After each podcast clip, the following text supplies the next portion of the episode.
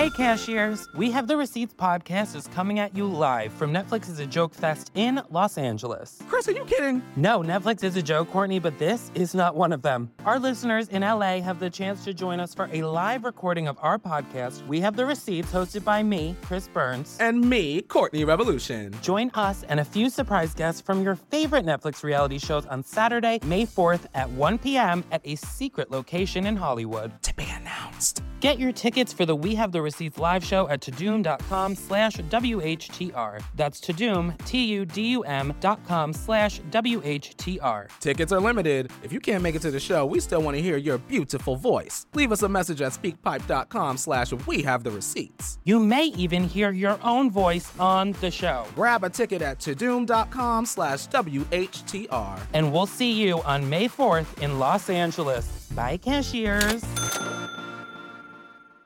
I'm Rebecca Lavoie, and this is You Can't Make This Up.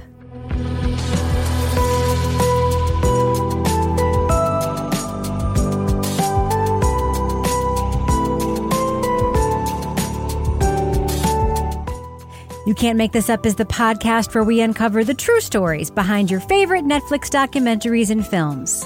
On today's episode, we're giving you a sneak peek at the Netflix documentary series Keep Sweet, Pray and Obey. When I was 14 years old, they forced me to marry my cousin. I asked Warren, begged him, please don't make me get married. And he said, Do you believe that you know better than the prophet? That if you're questioning me, you're questioning God. In 2008, a dramatic raid at the Yearning for Zion Ranch in West Texas generated attention from around the world.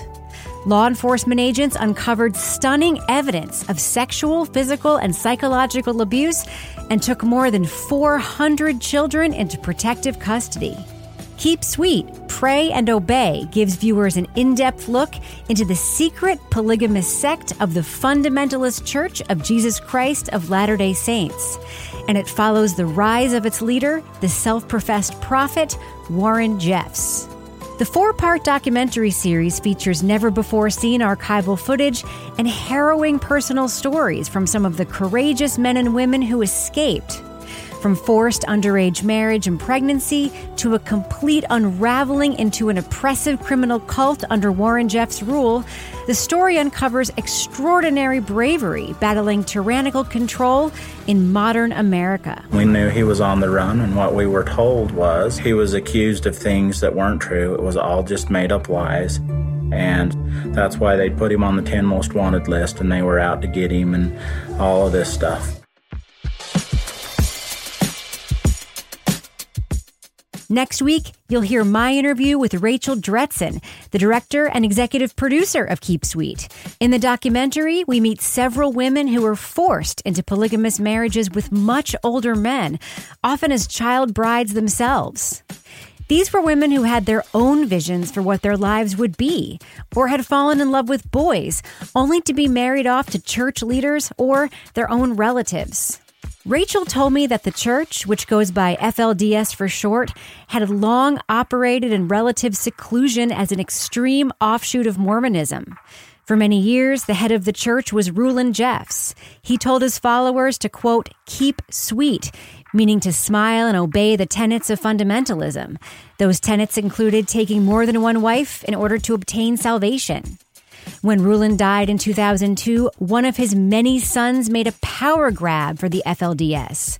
Warren Jeffs proclaimed himself the prophet, married most of his father's wives, and installed himself as head of the church. Clearly, that's why Warren was marrying his fa- or encouraging his father to marry all of these younger women. Is that he intended to marry them himself? Um, there are actually rumors that he got a couple of them pregnant even before his father died because of the timing of their babies' births.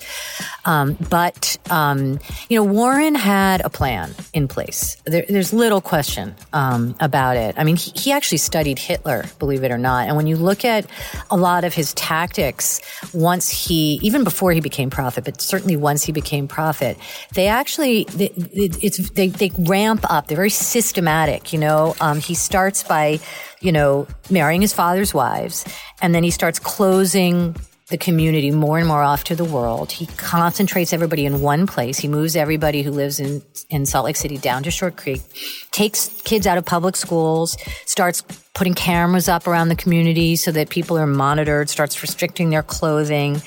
Then he starts kicking people out who might pose a threat.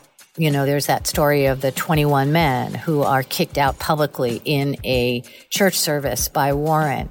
And then he starts separating families and reassigning families and just using fear as a weapon to get people to do whatever he asks them to do.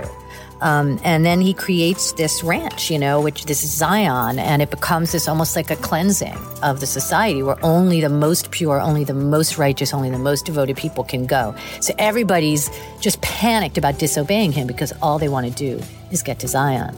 And it just gets darker and darker and creepier and creepier, but he does it in a really systematic way.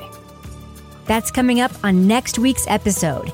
Keep Sweet, Pray and Obey is out right now on Netflix.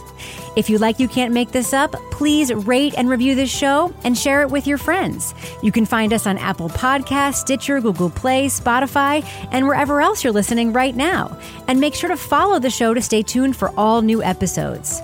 Our music is by Kelly Mack at Netflix Music Lab. You Can't Make This Up is a production of Netflix. I'm Rebecca Lavoie. Thanks so much for listening.